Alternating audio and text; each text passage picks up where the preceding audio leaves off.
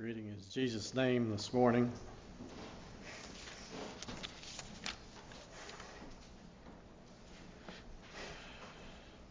Title of the message is To Love Like Jonah.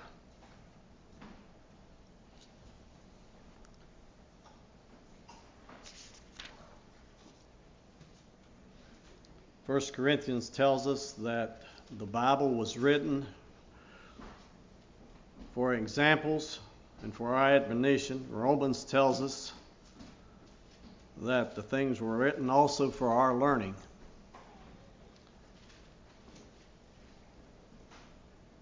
My few thoughts here this morning about Jonah will be painting a little bit, bit different picture than is oft times painted. Sometimes we're pretty hard on Jonah. And when we have a tendency to do that, sometimes I wonder if we shouldn't just look in the mirror.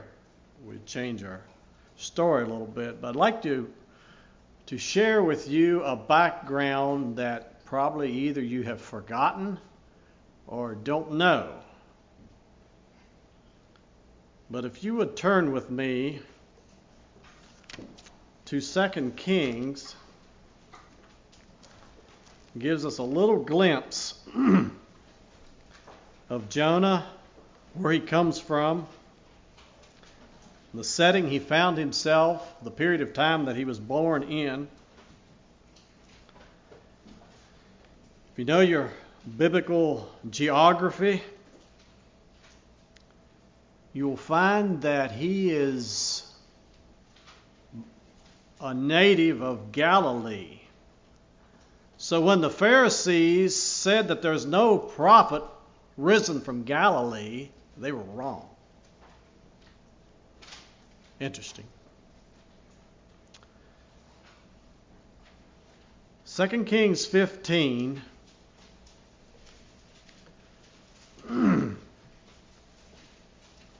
I'll back up in verse twenty-four. Second Kings fifteen twenty-four, talking about the current king.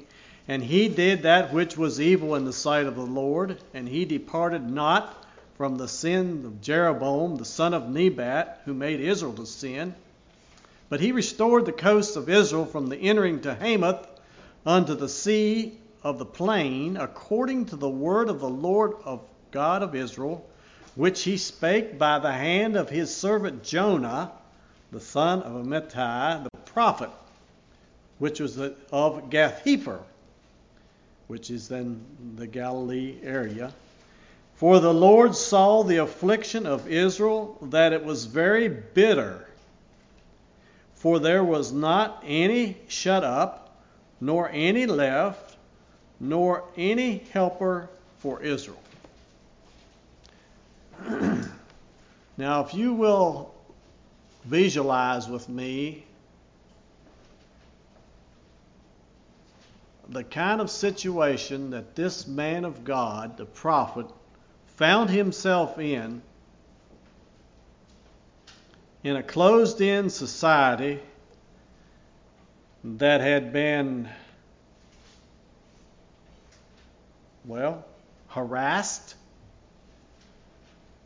life made difficult, so much so that the description says it was very bitter.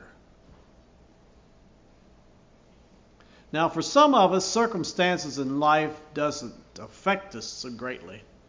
But some of us are very vulnerable to circumstances, and we react. So if you visualize with me that you're part of this community that has been harassed by the enemy and in bondage under various levels,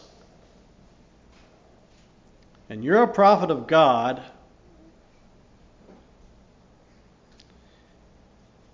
and now you have to remember that Jonah is human like you and me. I'm sure he had attitudes that he had to deal with. And especially in that era of law and order do and be done to. Enemies of that day were enemies. You felt it and acted it. And now you visualize that. And then God tells you one night that you're supposed to go over here to your enemy and preach to him. What would you do, John? Preach to my enemies? You got to be kidding. Did I, did I hear you right, Lord? Uh-uh. Not me. I'm out of here. Doesn't that make sense? Makes entirely sense. Nope. So put yourself. Did he do anything that you wouldn't do? Huh. Let's make it a little more personal. Did he do anything that you haven't already done? Well, of course we have. We say, tell God, no, not me. Now, we don't put that always in shoe leather. But we would like to sometimes, wouldn't we?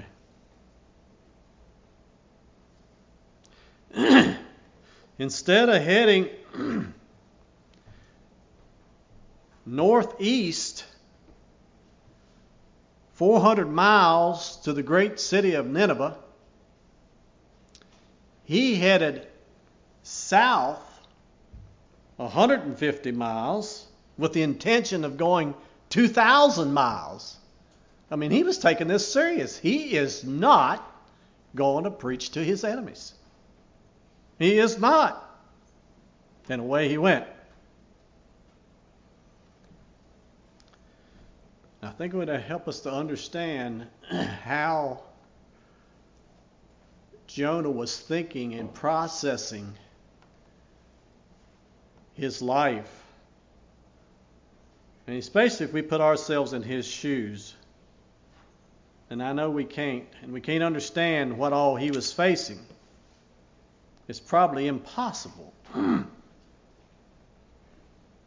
Probably about as possible as try to tell your little three-year-old how a gasoline engine works. You can spend hours telling that, you know, you have intake, and you have compression, and you have combustion, and you have exhaust. That makes energy. They say, huh? Goes right over the head. That's where Jonah was. He says, huh? It doesn't make sense, Lord. You tell us to deal with our enemies. And now you're saying go preach to them?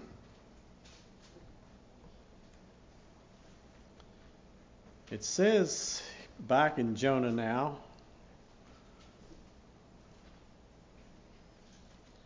in verse three, chapter one, that he is intent to go to Tarshish to flee from the presence of the Lord.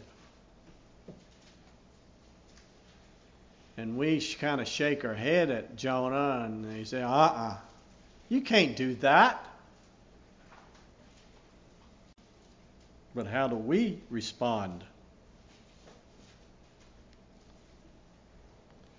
And another item as a background to this was that we, again, tend to be critical and harsh at some of Jonah's responses.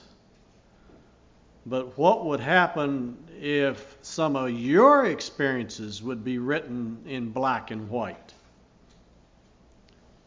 for the next generation to read? How would that look?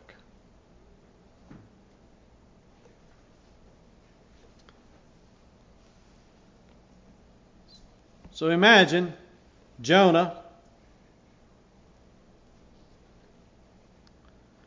going through the ordeal he did. And God gives us experiences in life to help us. We know that.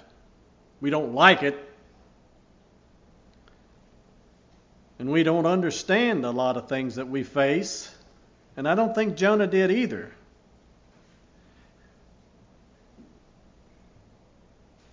But I think he had an idea of what God was asking him to do.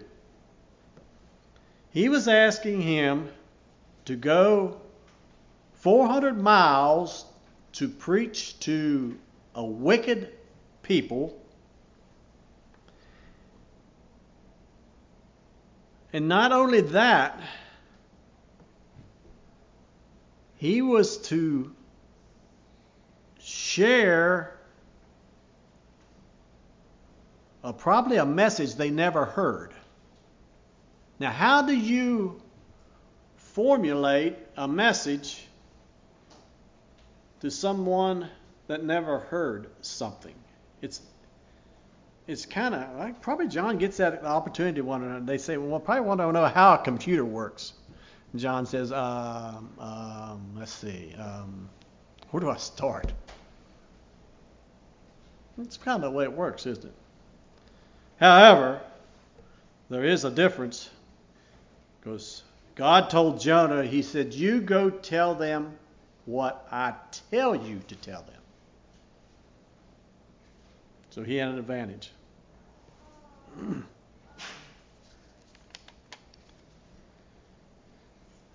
The next problem that he faced, well, let me back up. We have a little bit of his response in his prayer. He had an involuntary vacation. And I think he had a bit of a change of heart, and we don't know how much time lapsed from the time that he left, went to the sea, and undoubtedly traveled back home. God come to him the second time, it says. Chapter three, and gave him the same commandment. Arise, go to Nineveh. Now, if you think with me, after you face the difficulties that he faced, I think that he was in a better frame of mind. Not that he understood what he was to do, but the magnitude of what he was to do was still would have been overwhelming. If I understand right, Nineveh was eighteen miles long, eleven miles wide, and had one and a half million people, all strangers. Quite a daunting task. But the thing I'm astounded by is that people lose the magnitude of what he did. There is no record anywhere on earth of a conversion of the magnitude that Jonah accomplished in a few days. He brought to knees a million people. Now, what would it take today to convert a million people in, say, two weeks? Five days, you name it. Tremendous. He gave, we don't know what, except a message of destruction. But we don't know what all he gave as a message that brought those people to repentance.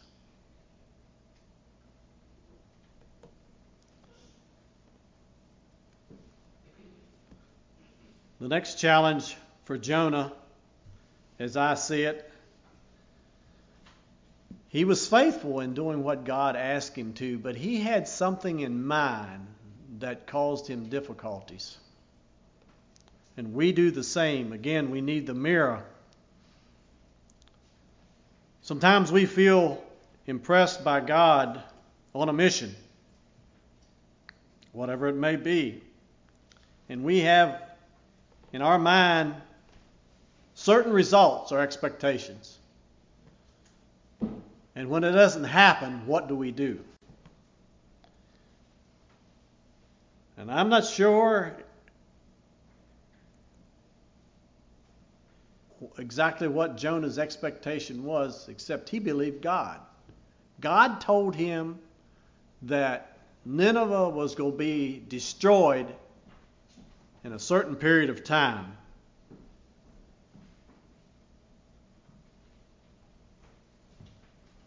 And then God told him basically that it wasn't going to happen. God basically said, I changed my mind. How would you feel?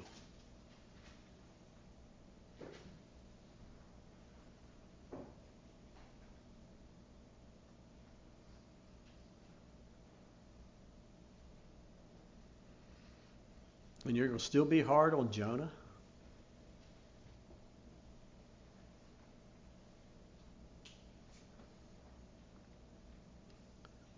God can change his mind and still be right. That's something we can't understand. When God decle- decrees something to happen, and then he decides his judgment on the response of man. Another example of that, as you would recall, was with Moses. The children of Israel rebelled to such an extent that basically God told Moses to step back. Step out of my way. I'm going to annihilate these people. Start all over.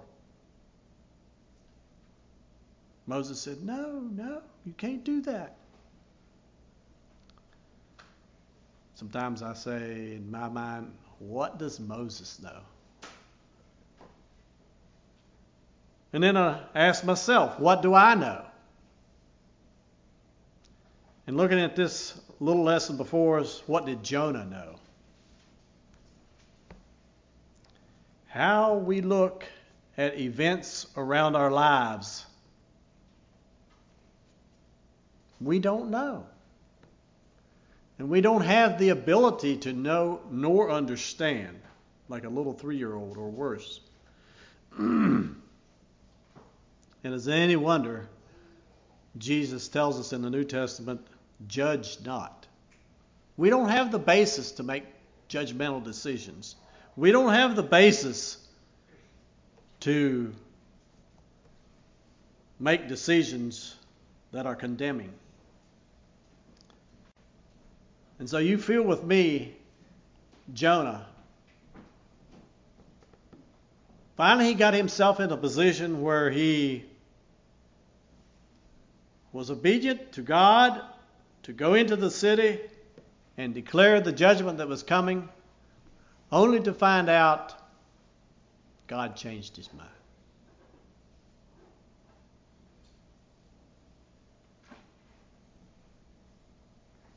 So I ask myself this question. When you're disappointed, how strong is your love?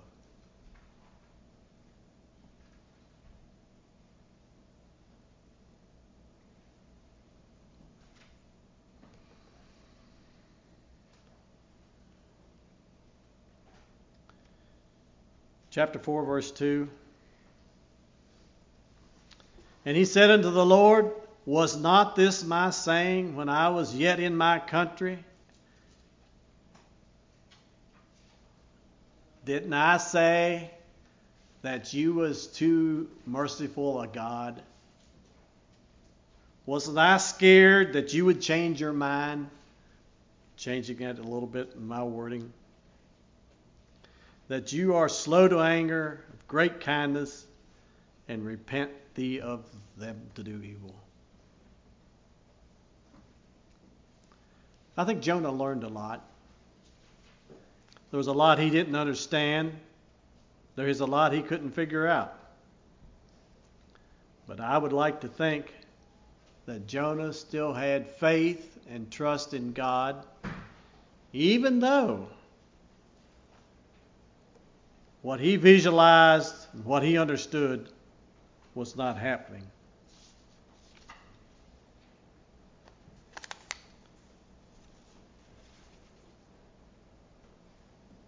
How do we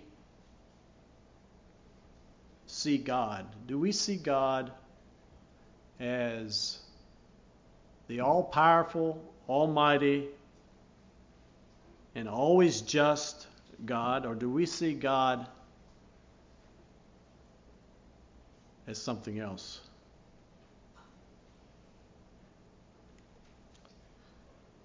I was talking to someone recently about how God works and how God relates.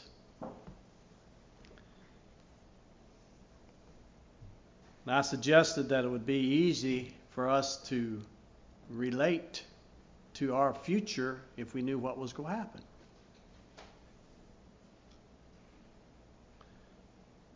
The response was that if we knew what was going to happen in the next month, we probably wouldn't want to go on living. Might be a bit of truth to that.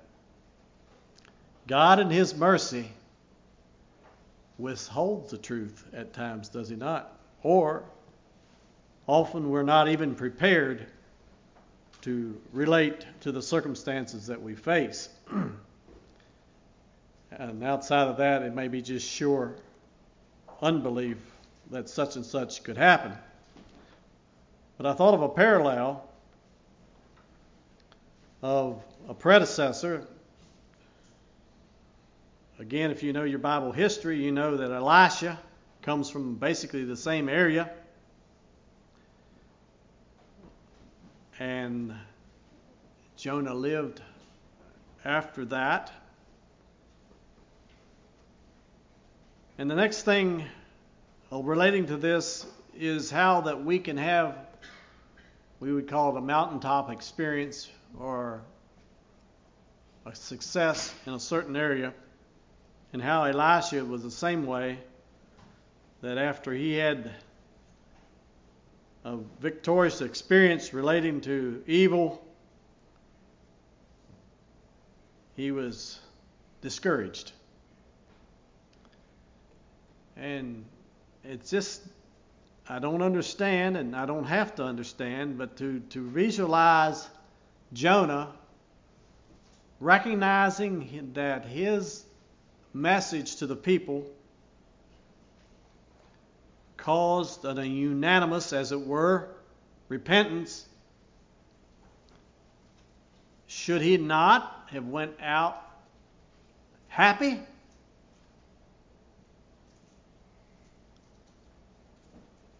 Seemingly he did not.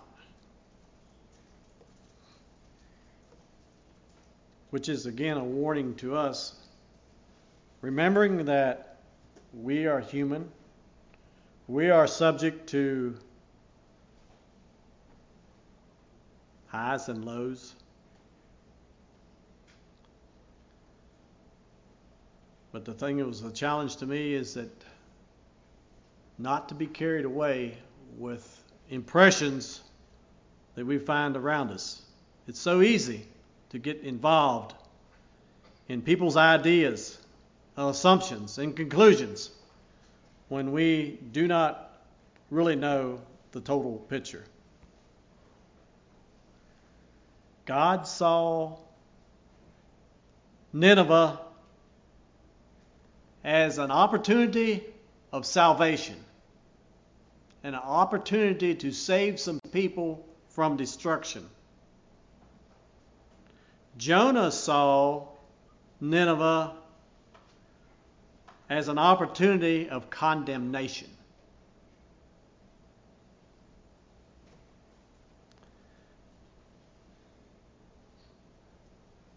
And I was challenged by that. When we see a situation, we hear of a situation, do we see that as something to salvage or something to condemn?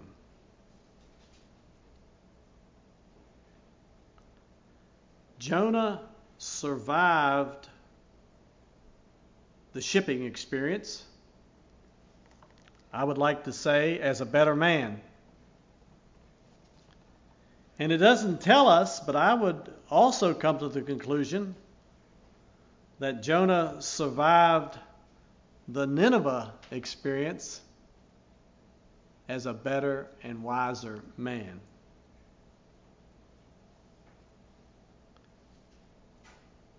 If you remember, I started out with the fact that the scriptures are written for that very reason, for us to learn from that. And that is my concern for us today, as we face the unpleasant experiences of life. Will it have the proper result?